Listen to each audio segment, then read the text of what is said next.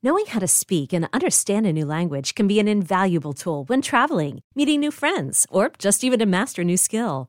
But it's not always simple when you're bogged down by textbooks and structure classes. That's why so many people trust Rosetta Stone. Rosetta Stone is the most trusted language learning program, available on desktop or as an app. It truly immerses you in the language you want to learn, like Spanish, French, Italian, Chinese, and more. You won't just be studying English translations. The Rosetta Stone intuitive process helps you pick up a language naturally, first with words, then phrases, then sentences. Don't put off learning that language. There's no better time than right now to get started. For a very limited time, listeners can get Rosetta Stone's lifetime membership for 50% off. Visit rosettastone.com slash rs10. That's 50% off unlimited access to 25 language courses for the rest of your life. Redeem your 50% off at rosettastone.com slash rs10 today. A word of warning. This podcast explores graphic and disturbing stories and includes some strong language. It therefore may not be suitable for our young listeners or other folks who may find it disturbing. Hello, and welcome to True Crime Daily, the podcast covering high profile and under the radar cases from across the country every week. I'm your host, Ana Garcia. We're recording this on Wednesday, November 3rd, 2021. We are joined today by Mike Cavalluzzi, who is a criminal defense attorney based here in Los Angeles. Hi, Mike. Welcome back. Hi, Ana. It's good to be here. You know, I just have to share one quick story with everyone and then we'll get right to it. Okay, and it's about you, Mike. I'm going to call you like Saint Mike. Um, I was walking Jackie O, my little rescue chihuahua, and we ran into a judge, a very prominent Los Angeles judge who will remain unnamed in this conversation. And he said to me, I understand you had Mike Cavalluzzi on your podcast. And I'm like, yes, I did. We love him. And we had the nicest discussion. He, he said, you know, you have great compassion real compassion, and especially for the people who you defend. And I shared the same experience. When we go through these cases, you have you have compassion even for the most contemptible human beings. That is such a nice thing to say. and I will say I do know the judge that you're talking about very well. I've been appearing in front of him for many years and I have the same respect for him that um, I'm very proud that it seems he has for me. So um, that that's a really nice thing to hear. And uh, yes, that, that that's a judge I respect a lot. So it means a lot coming from him. And it means a lot coming from you, Ana, oh. because uh, we're not always on the same side of things, but it's no. nice to know that you appreciate my perspective. I absolutely do, and I respect it. And again, I, I think that just goes to, to show everyone the caliber of people who we have on this program. We have this wonderful roster of experts from criminal justice, and it's the kind of podcast where a judge will stop you while you're walking the dog, you know?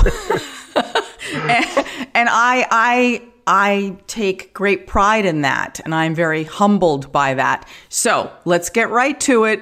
Uh, and we'll see where your compassion meter falls on these cases. Okay, Mike, I'm challenging you today. Okay. All right.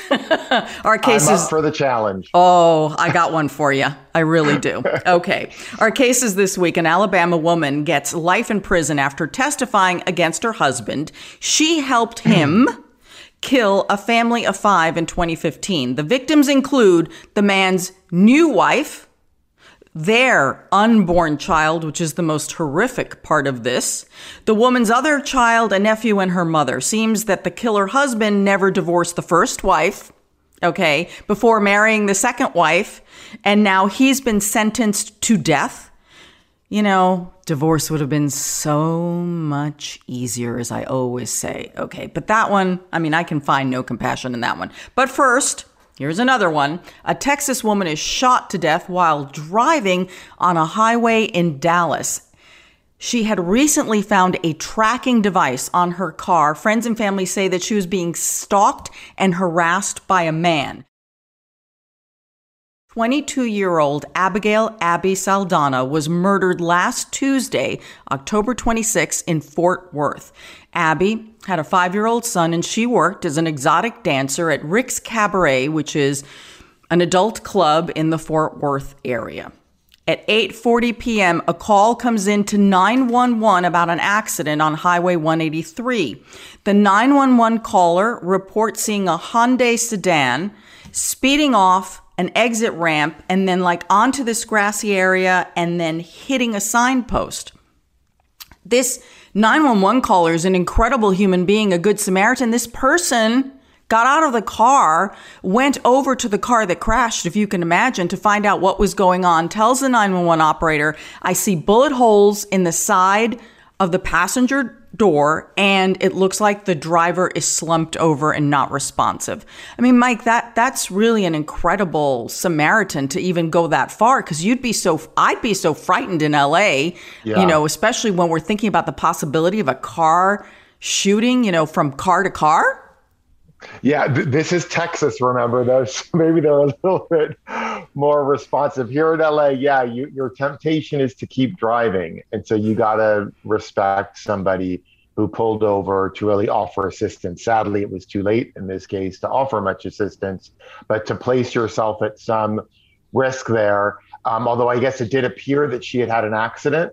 Um, it didn't appear that it was a criminal case really right. until somebody discovered the bullet holes in the car and then the police came and found the injuries that were consistent with her being shot. So um, but yeah i agree with you. Props to the person who stopped and, and approached the car and tried to help. Absolutely, absolutely, because that's a human being in there.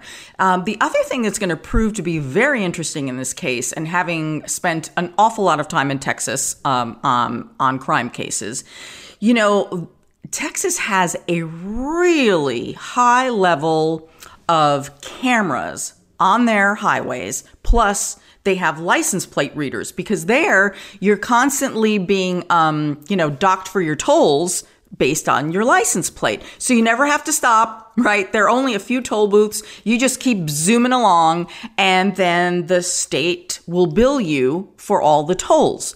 So, as a result of that, they have a pretty sophisticated level of license plate readers on their yeah. highways. And that's going to prove to be very telling in this case because it will place, according to authorities, the alleged stalker following the victim's car. Yeah. So I feel like this maybe will not be as much of a who done it as to why he did it what his mental state was when he did it and when he planned to do it. Mm-hmm. I think that's going to be the focus of law enforcement here. I feel like they're going to be talking about what drove him to engage in, in this sort of violent behavior.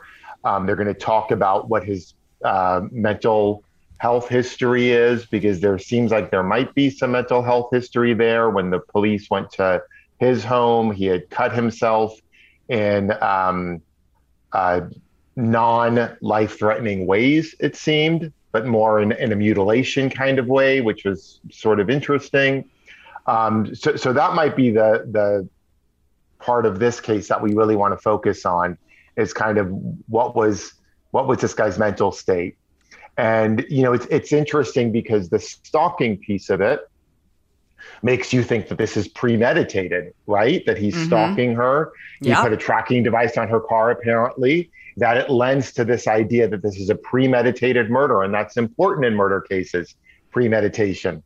Right. Um, but it, what it, it might not mean that he wanted to kill her. It might mean that he just wanted to follow her. And the plan to kill her might have been last second. So it's going to be interesting to see how that plays out. And those videotapes will be important to that to see how long he was following her, to see how he pulled alongside her, to see if there was any exchange between the cars at all. Because if there's an argument that something happened that triggered the violence, the defense might be that this is not a first degree murder. This is not a special circumstances murder, which which is what gets you to the death penalty. So there are going to be some interesting arguments there, Ana. I think beyond who did this. Yep. Which I think, I think, is going to be the easiest part of it. I think so, just based on the fact that someone has been charged, but just because you're charged does not mean in any way That's that right. you're guilty. And let's keep this perspective as well. The the license plate reader puts allegedly his car at the scene. Now we have to figure out if the level of cameras and surveillance put him in the car. That's right. Put him in the car and also make sure that, you know, because if he was stalking her and following her, you have to make sure that he was the person who shot her. Exactly. Right? Even if he's in the car or if there was another car in the area, there's just a lot still to learn. Right. I mean, I, I still think he's suspect number one, especially when I we get into the details of this relationship. And I read you some Yeah. text messages that he decided to make public and how he was maligning her and the accusations. Oh, my Lord. I mean, he, honestly, he sounds like a jilted lover, except he, he claims he was paying for it. So we'll, we'll, We'll get to the details of that. So, Abby Saldana was found dead in her car. She was declared dead at the scene. Police say she was shot in the torso. Cops find her passport in the car, and so they're able to make a tentative ID, which is really important. Second thing that the cops also find is um, very specific articles of clothing that indicate that she works at Rick's Cabaret. Of course, I would make the argument that the cops know she works at Rick's Cabaret and recognize the clothing for other reasons. But we will leave that to the imagination. okay, so the cops then call the manager of Rick's Cabaret. And the manager says, No, Abby wasn't working today. She wasn't on her shift, but I can tell you that she has been complaining to us and sharing with other coworkers and friends that she was being harassed by a customer, a regular customer at the dance club. And he's known as Stan, is the way that they start describing him. The manager confirms all of this. So, um, what's interesting is that the manager also shares with the police immediately that Abby said that she had found a tracking device on her car a week or two before this incident. And that she had gone so far as to post about this on Instagram. So on Instagram, you have an immediate history as documented by the victim here about the tracking device, who she believed put it there, and the fact that she was being harassed. How, and then the other thing is when the cops look at his Instagram, they find a lot of information which he has posted about Abby and making all sorts of allegations against her Yeah. that she was actually a prostitute and that he had paid her a lot of money. But when you read the text messages that for some reason I can't figure out this man made public, it sounds like he was in love with her. In love with a fantasy. This is like, Yeah. you know, it's like, hello, what is this? An X rated Disney movie? Everybody's happy in the end and gets married. Hello, Stan, wake up.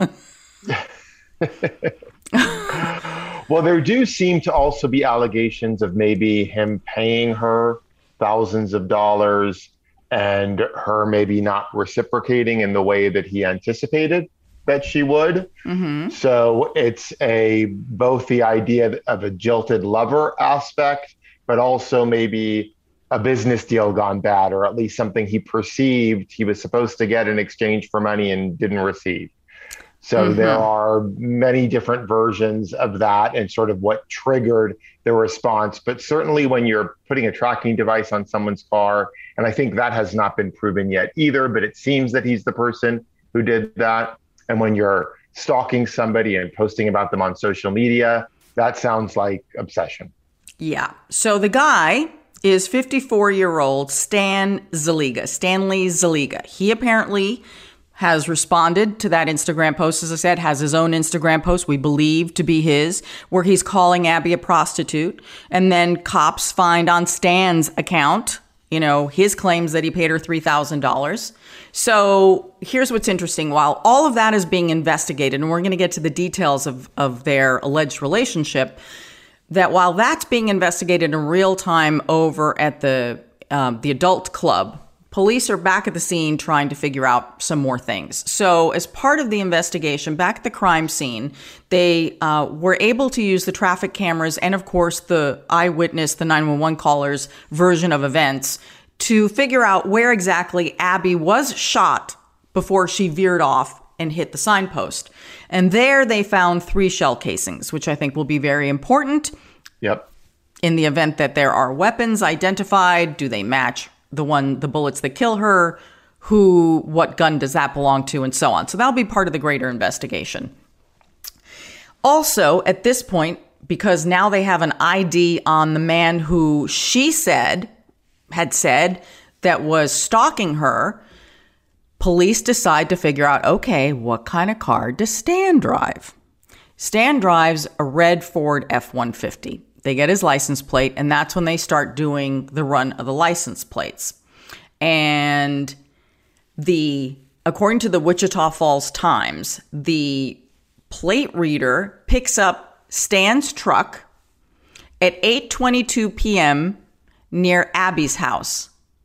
Police say based on what they can figure out, that car, and we don't know whether Stan was driving it, but it's presumed that he was driving it, was following Abby.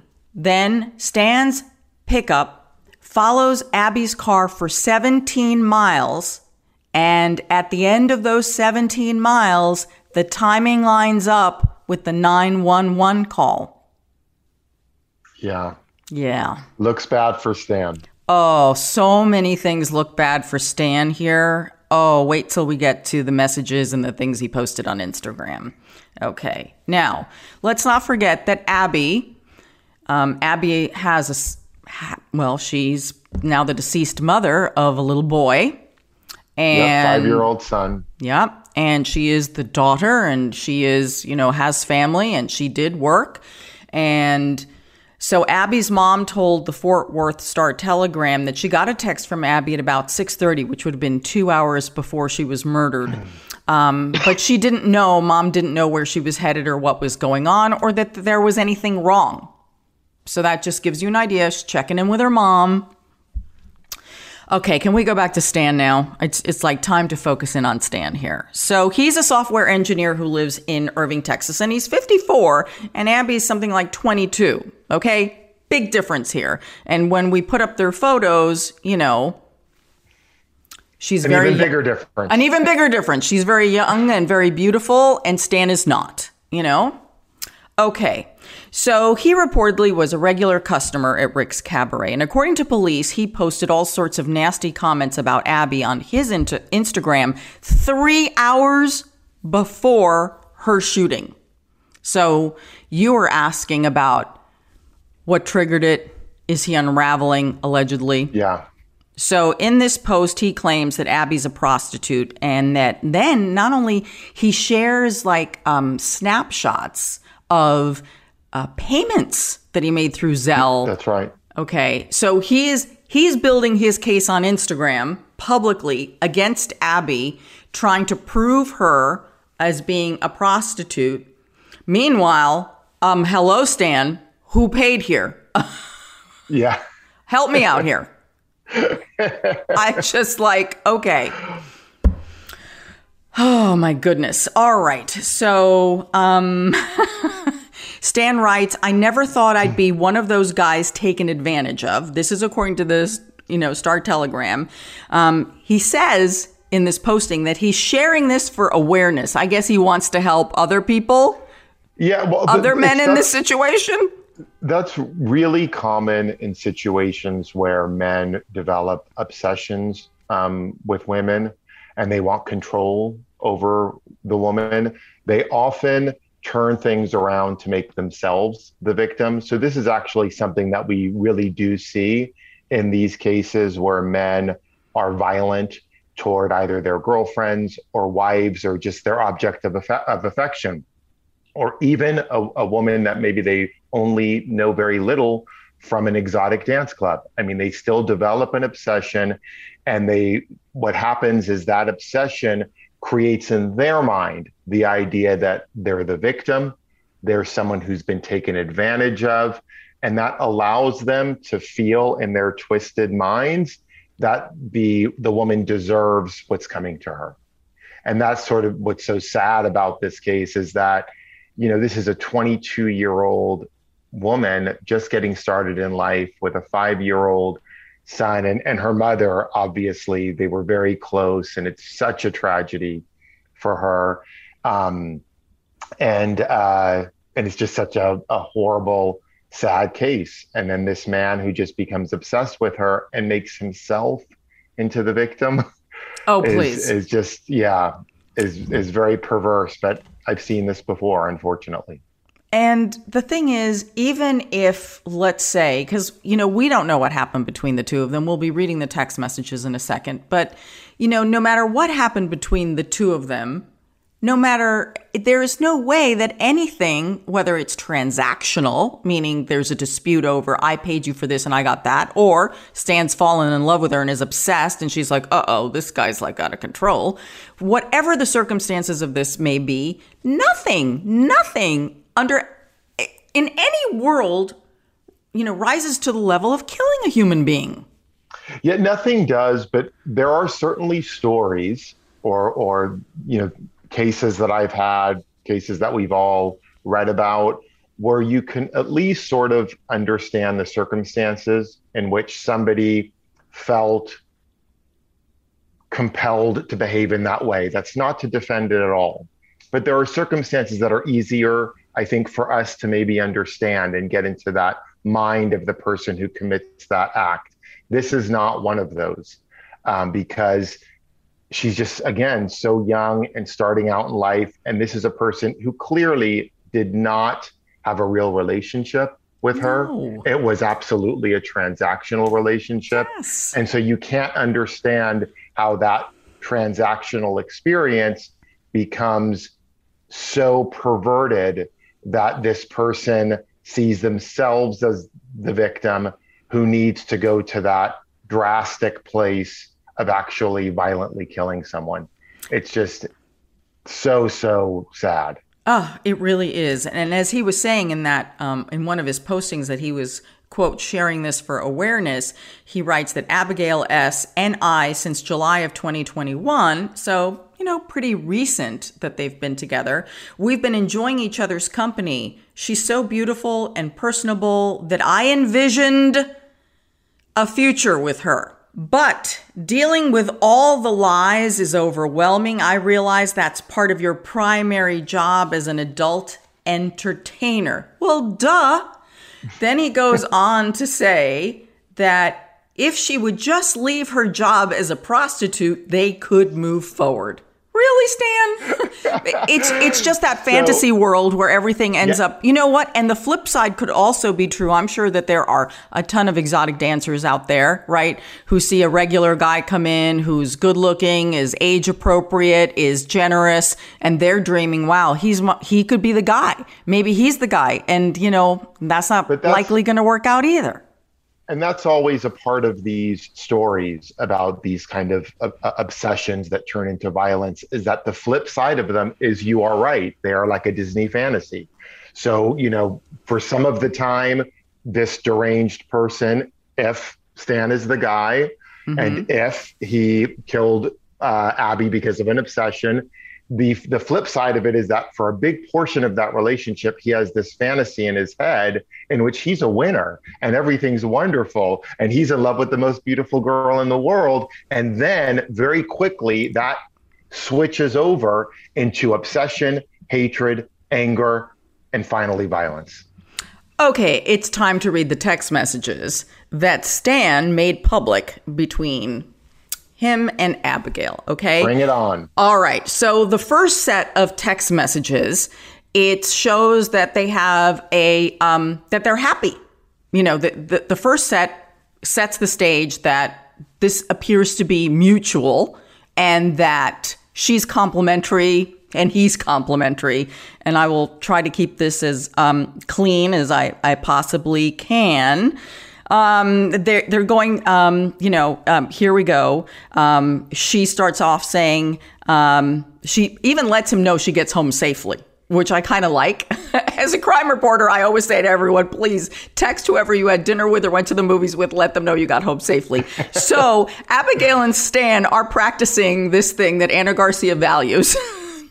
the everyone is home safe. Okay. Yep, I love it too. And you know, that shows some mutual respect and affection here.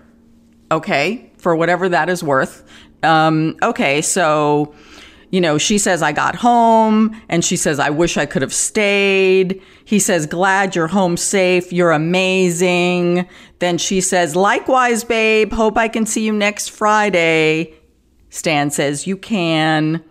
Um, then they go back and forth like, did she leave a key fob? The, this goes back and forth. Okay. Then um, back to this again. So he says, I want to see you ASAP. Be safe. And then he says, Oh, Stan.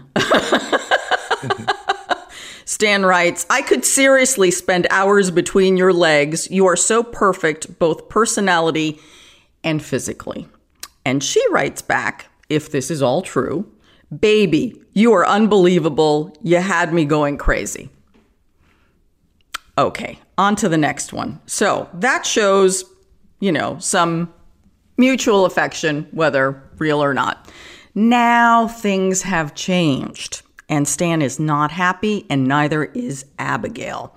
Um, this doesn't have a timestamp for me, so I can't tell you what the you know what the time frame was between the two. But in this text mail uh, in this text message i gotta tell you the part that he clips at the very top i believe is what set him off.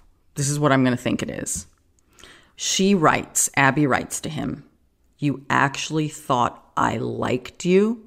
And she has the emoji of the person who's laughing so hard they're crying Okay. Uh, yes. I have a feeling that's what sets Stan off because that's that's like ooh dagger in the heart yeah, in other places, right? You is. really thought I liked you? Yeah. Now we don't know what precipitated all of this. Okay, so Abby continues again. If we are to believe that these text messages are authentic, she continues, and this is in caps, so she's shouting at him. I never liked you. You're a trick to everyone. Leave me alone. If you're not going to pay me, then we have nothing to talk about. So I don't care what you post about me. So I guess there may, it's not clear from here, but I'm going to interpret this as he was going to out her or something or yeah. go public to hurt her if she didn't do what it is that he wanted, allegedly. Okay. Then she continues. The, oh, it's interesting. The rest of it's blacked out. I don't know if he blacked it out and why he blacked it out. And though the text message continues, this is Abby again. If you want to come back to Rick's, I will have to talk to the managers for you, but you have to bring 3K for me. Hmm. So I don't know what that's about. Okay, now back to Stan. This is Stan's response now. You just admitted to being a prostitute. I guess Stan thinks he's got her here. Yeah, sounds like it. Yeah, and then he goes on to describe what a trick is and, you know, um, and then we don't see the, the rest of it. But on the Instagram post, remember this text message, um, a snapshot of it, a screen grab has been posted on Instagram. And then what he writes on Instagram is a woman can be bought, a woman that can be bought isn't worth having. I'm like, Stan, did you just like wake up and figure this out? Where have you been since July? Uh, that that's that's the part I don't get. So, counselor, what do you make of this? Oh wow! so, I mean, it establishes a real history there. If the text messages are true, Mm-hmm. And you obviously they'll have to track that down through cell phone records and make sure that those are true exchanges. But it seems like they are because he shows some of the unflattering exchanges. So it seems like there was really a history there. I mean, it, it sets up a motive for mm-hmm. sure. Mm-hmm. Yeah, a motive so. of betrayal. Yep. A motive of revenge. Mm-hmm. Um, a motive, even a financial motive that she owed him money. and uh, um, you know, this sense that in his mind he was a jilted lover. Mm-hmm. You know that in her mind it may have been a business transaction. In his mind, it was a real relationship. Uh, it's bad for Stan from a standpoint of of guilt because it establishes those things that are important for a jury, like motive, means, opportunity, and the relationship and the anger. Um, but in some ways, it could play in his favor a little bit because it seems like there's some callousness on her part. And granted, she's 22 22 years old and so young. And I never, ever want to be perceived as being insensitive to a victim like that. This is a horrific crime, but it could create those circumstances where people could understand how she was very mean to him, how she was demanding money um, from him in exchange for favors, and not just sexual favors. That, there wasn't that where she's asking for the three thousand dollars is no longer about pay me to have some sort of intimacy with you. That's about something else. Mm-hmm. If if Rick's cabaret is a place where Stan goes a lot, where that's really a part of his social life, an integral part of how he meets women, even if it's how he tra- how he has transactions with women, and he's been excluded from that location, that can create a real crisis for someone. When this when, when that is someplace where you go and she's basically made that a part of the transaction. Either you give me money or i'm going to take Rick's away from you. And, and that might be an important part again of his of his social life. And so that might have been very challenging for him uh, but but again it, it might create just the smallest smallest amount of sympathy for him in terms of how she handled this but his response is way too egregious. She's way too young. Um, and, and I don't see it having any real impact except for the prosecution and really helping them lay out the facts and prove the case against him. And the fact that he posted this, according to authorities, three hours before the shooting yeah. almost gives you a sense of a frenzy, the buildup. He's yeah. really hurt you know, and then the license plates match up where he's outside her home and he's following her. You know, it, it really does set up this this fury it, that's building. It does, but from a defense attorney standpoint, and again, these are very nuanced shadings, but extremely important.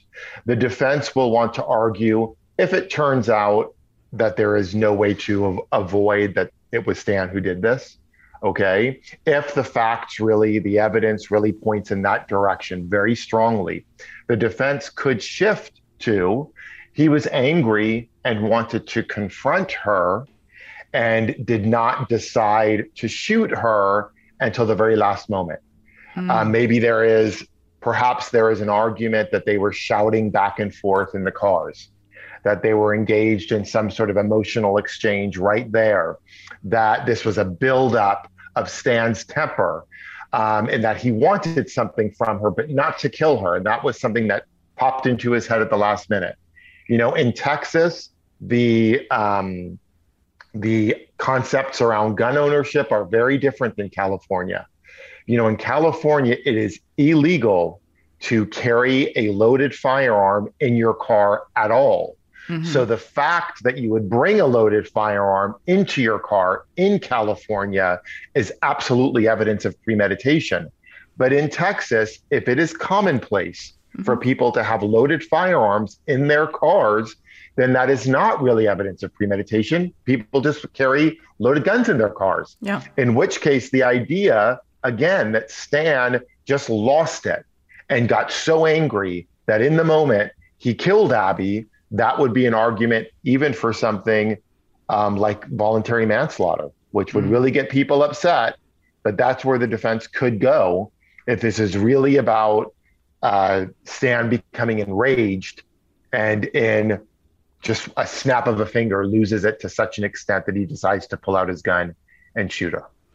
So after police identify Stan, so it's the next day. She's been found dead in the at night and it's the next day they're piecing this together. They reach out to Stan and they say, according to the Wichita Falls Times record, that on Wednesday, October 27th, the detectives called Stan and said, "Please come in to the police department at 5:30 p.m." And he said, "Yes." Okay. Then Stan, brilliant Stan, calls the police and says, "You know what? I can't come in. You know why? Because there's been a death in the family." Yeah. Okay.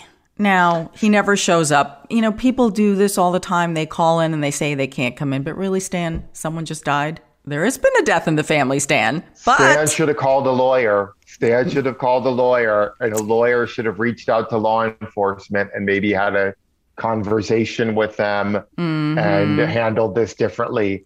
Um, but again, we have to question Stan's state of mind um, because when they do go out to um, search the premises, uh, they find him with, again, these sort of odd uh, cutting wounds on his face and head. It, it, it, it's it's odd the way that he injures himself. He's really not, odd. Like, slitting his wrists. No, oh, you know, he because, didn't plan to kill himself based on those cuts. Yeah, so so had he attempted suicide, that could really work for the prosecution because it could show consciousness of guilt. Mm. He was looking for mm. a way out. But in the way that he injured himself, that could work for the defense because it could show, again, if they can establish any mental health history, it could show that he was not in his right state of mind and there may be some kind of an insanity defense, even temporary insanity. Hmm. So Stan doesn't show up and the police decide, "Okay, Stan, we will come to you." So at 11:30 that night, so it's now been 24 hours since Abby's been found dead, the Fort Worth SWAT team goes to Stan's house. They ask him to come out and he refuses. So SWAT goes in.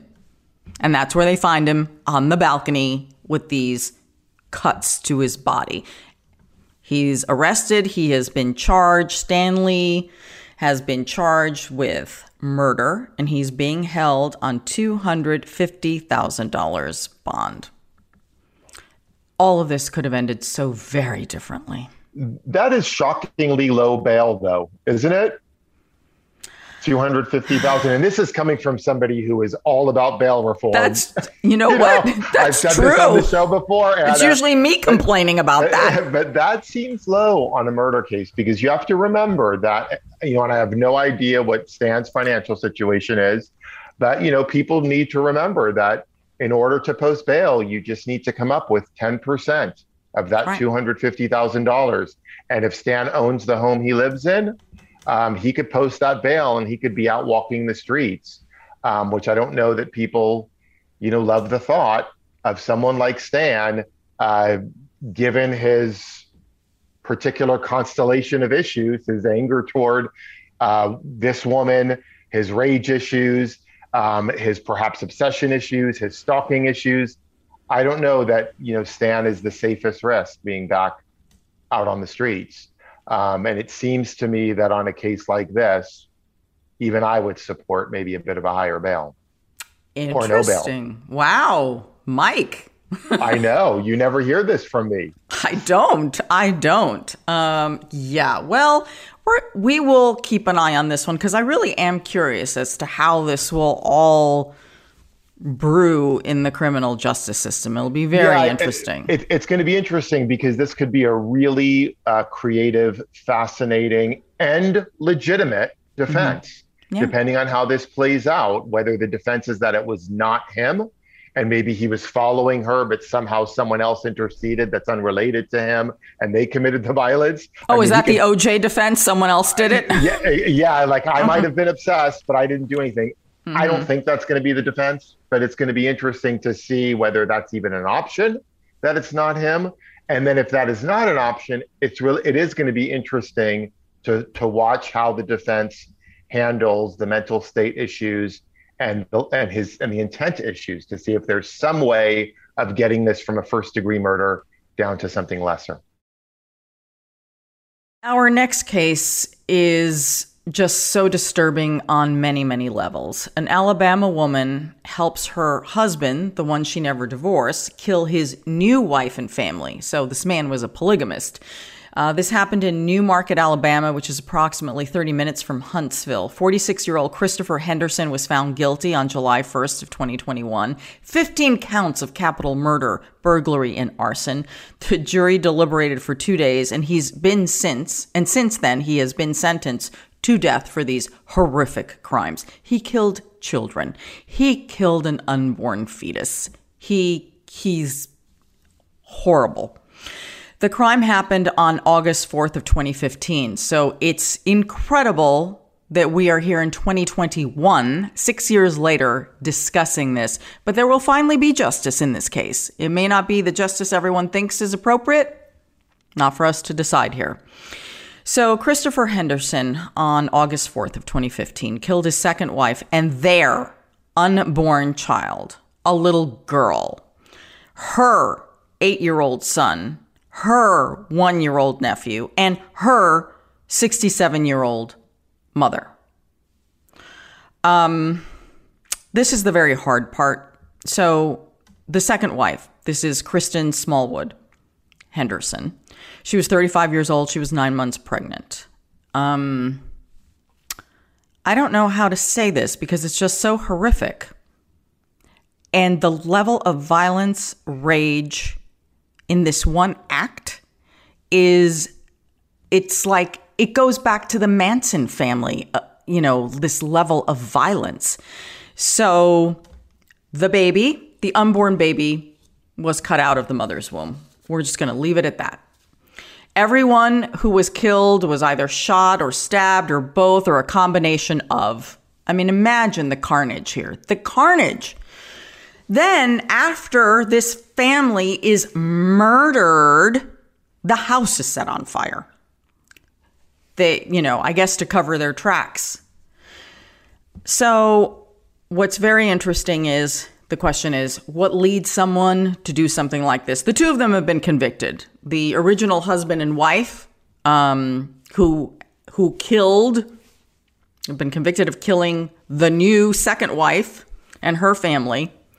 Uh, um, the, apparently, the second wife, Kristen, she found out that her husband was really not her husband because he was still legally married to his first wife. They had never divorced he was having problem. They were having problems in their relationship. He actually, this is the, I mean, what's wrong with this guy? He files for divorce from his second wife when he knows damn well that he hasn't even divorced the first one. Uh, clearly, someone's, you know, not all there. Um, she, the second wife, Kristen, who is the victim in this case, she was pregnant. She's murdered. Her baby's murdered.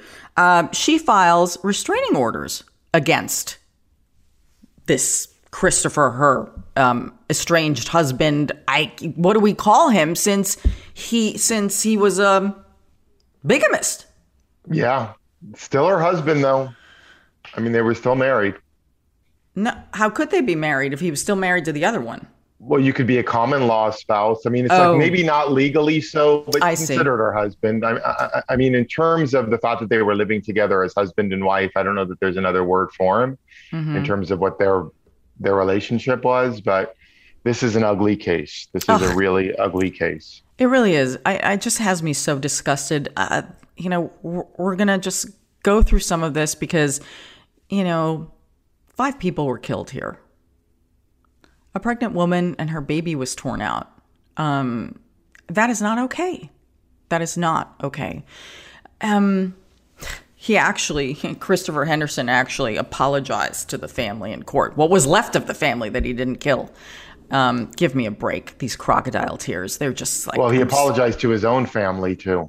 Oh, wow. Wow. What just, a guy. Yeah, what a guy, huh? Yeah. Nice guy. so, what's. Uh, so, how does the first wife. So the first wife is Rhonda Carlson. She's 48 years old. Now she's been sentenced to life in prison without parole. And the only reason she didn't get um, the death penalty is because she testified against her husband to save herself to some degree. And when this case was going on in court, each one said it was the other one that did the murders. Okay. Oh, I didn't kill them. I planned it, but the other one did it. So she blames him. He blames her. I don't know what the truth is, honestly. Uh, and at this point, does it really matter? Because they both were there and did it, and they've been convicted. Yeah. Yeah, I don't think it really matters. Well, you know, I think it matters to the extent, and it's something that we've seen before. I do think it matters because Rhonda Carlson didn't know that he had married someone else. According to her, there was no intimacy in their marriage. Wait, I think I'm going to argue with you there, counselor, because apparently some possible motivation here, because what could be the motive is when his second marriage is going badly, he reaches back out to Rhonda, wife number mm-hmm. one. Wife number one then finds out that when he kind of left her, it's because he was cheating on Rhonda with this woman who he ends yeah. up starting a life with, right? So he rekindles his relationship with Rhonda, and my guess is Miss Rhonda has been holding a grudge for some time. Yeah, I agree with that, but I also think Ms. Rhonda might very much be under the control of Chris Henderson. I, hmm. I, I, really do. I think it might be a, a, situation to be engaged in a relationship where, again, if you believe her, she says there was no intimacy in the relationship at all. So mm-hmm. you wonder why was she married to him? Why did she stay with this person when that was not a part of the relationship? And I wonder to what extent he might have manipulated and controlled her and dragged her into this mess of the new relationship. I'm just saying it's the one part of this case that I'm a little interested in is the level of her culpability. I think law enforcement believed her, mm-hmm. and that's why they allowed her to get life without the possibility of parole and to use her as a witness against the husband. And I do think that there is perhaps a side of this from her perspective where this is a man that really controlled her and drove her to engage in behavior that separate from him she would not have engaged in. I'm not saying I'm right. Mm-hmm. I'm not mm-hmm. saying that's what happened. I'm saying that's the interesting aspect of the story would be to wonder a little bit more about Rhonda Carlson and what her experience was with this man. Because if you do believe her and he committed that kind of unbelievable, vile violence against someone, um, what might he have done to her and how might he have treated her? That's all that I'm wondering. I'm not saying she should get out of prison. I'm not saying she's not guilty. Mm-hmm. I'm just saying that there might be a side of this in which she, on some level, is one of his victims as well. well, surveillance video shows Christopher and Rhonda at Kristen's house, that would be the second wife, on the day of the murders. And, you know, Rhonda testified that she is the one who brought the gas can to the house, which shows premeditation and that she claims that she saw the two victims and that she didn't believe that anyone else was alive. Again, remember, she says he did it, he says she did it. Yeah. yeah. I think probably it makes more sense that he did. I hear what you're saying on why that's why that's important. Um, she still maintains that she did not participate in the murders. You know, the whole thing is just so disturbing. Five people are dead, and I don't know how this creep ever found two women yeah. to have to marry. It's beyond and you me. can't help but think about those kids and the awful. unborn child just sounds awful. And for uh, kristen's sister that was her only child. The one year old nephew 14 months old i think was her only child. And she spoke after the sentencing. But what what good does the fact that christopher henderson is going to be killed do anyway? It's you know she doesn't bring her son back Oh, it's awful. Awful, awful, awful. All right. I don't want to talk about this case anymore. It's upsetting okay. me, Mike. Okay. All right. Let's not talk about it anymore. We're done. We're done. let's move on. It is now time for our comment section. These are the crime stories you all are talking about on social media. And we have producer Owen Michael joining us now, who's always reading your comments. Hi, Owen. Hello, Ana. Hello, Mike. Yes, hey, uh, we do get comments. We read them all. Uh, this week, um, let me tell you about something in Louisiana. Last week, sheriff's deputies in Louisiana responded to a report of a subject living in the attic when a woman called and said a man had just dropped out of her ceiling. he saw her and then he ran away. Mm. Authorities said uh, the suspect had been living in the attic for an unknown amount of time, didn't realize the tenant was home when he was leaving, uh, then saw her and took off, kind of blew his own cover there. Uh, authorities did catch up to him and arrest him. They said this is the suspect's 21st arrest. Oh. They didn't elaborate on what his previous charges were, but uh, that's a lot of arrests. That's a mm-hmm. lot. Yeah. Mm-hmm. That's times. why he was hiding in the attic. Uh, he thought he, had, yeah, he thought he had a good hideout here. Um, which uh, begs the question here. John S says, uh, "How in the hell did he survive in the attic, where temps have to be well over the 100 degree range, and I looked it up. It was 85 degrees in Lacassine last uh, Monday, the day wow. of the arrest. So, um, Yeah. Uh, DM says, I think he was pretty ripe when they arrested him. Oof. Chris E says, time to make rat traps human size. and uh, Veronica B said, OMG, that would have traumatized me so much that I'd have to sell the house and move. Can you imagine? Oof. Horrible. I wonder if he was going downstairs and sneaking food out of the house when they weren't there. He must have been because why would you live in an uh, in a, an attic that's over 85 degrees? There has to be some benefit, and the benefit has to be what's downstairs. There has yes. to be food. There must have been sustenance. So mm-hmm. yeah, it seems to me that there must have been some benefit besides sleeping in a rat infested attic that's 100 degrees.